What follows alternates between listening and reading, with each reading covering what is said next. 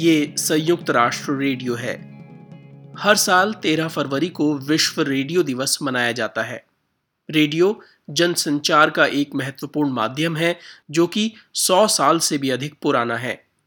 Radio दिवस एक अवसर है इस माध्यम के इतिहास को फिर से देखने का, समाज और समुदाय में उसकी भूमिका को समझने का और ये जानने का कि जनसंचार के इस माध्यम ने किस तरह न केवल समाचार, नाटक, संगीत, खेलकूद और अन्य तमाम विषयों से जुड़ी जानकारी को जन जन तक पहुंचाने में अपना योगदान दिया, बल्कि युद्ध, तूफान, भूकंप, बाढ़ समेत आपात परिस्थितियों में भी बिजली कटौती के दौरान इस माध्यम से सार्वजनिक सुरक्षा से जुड़ी जानकारी पहुंचाई। अपनी इस संक्षिप्त रिपोर्ट में अंशु शर्मा ने रेडियो की इन विशेषताओं को साझा किया है। रेडियो जनसंचार का एक ऐसा शक्तिशाली माध्यम है जो लंबे समय से जीवन का हिस्सा रहा है और यही इसकी मजबूती और अहमियत है। रेडियो को कहीं भी सुना जा सकता है, कहीं भी ले जाया जा सकता है और ये आम लोगों की पहुंच के भीतर है। इसमें शहरों, क्षेत्रों, राष्ट्रों और दुनिया को जोड़ने की शक्ति है। रेडियो में विश्व भर से विविध पृष्ठभूमि के लोगों को एक साथ लाने और सामुदायिक जुड़ाव का एहसास कराने की क्षमता है। रेडियो में कॉमर्स, कला और मनोरंजन के बाज़ारों को ईंधन प्रदान करने, उन्हें प्रोत्साहित करने की क्षमता है और यह विचारों के आदान प्रदान का भी एक शक्तिशाली माध्यम है जिसमें एक दूसरे के प्रति सम्मान और सदस्यता के साथ सहमति और असहमति के स्वरों को व्यक्त किया जाता है। हर साल रेडियो में निहित अपार संभावनाओं और उसकी विशिष्टताओं को फिर से रेखांकित करने के इरादे से ही संयुक्त राष्ट्र द्वारा ये दिवस आयोजित किया जाता है। मगर ये दौर टेलीविज़न, फिल्मों, वीडियो और एक स्क्रीन के जरिए दर्शकों को लंबे समय तक अपने साथ बांधे रखने की ऐप्स, डिजिटल प्लेटफॉर्म का है, तो ऐसे समय में रेडियो अपनी अनूठी भूमिका को किस तरह से निभा सकता है और निभा रहा है, ये बता रहे हैं महबूब खान।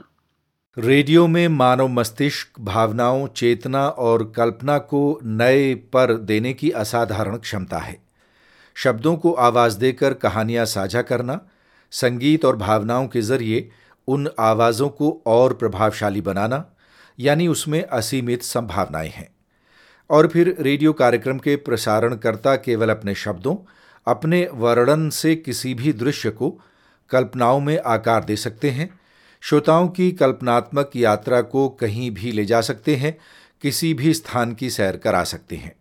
इसके लिए बजट या फिर भौगोलिक सीमाएं कोई बड़े अवरोध नहीं हैं और कोई घटना जब घटित हो रही हो तो पत्रकारों को इसके लिए किसी कैमरा टीम की ज़रूरत भी नहीं होती।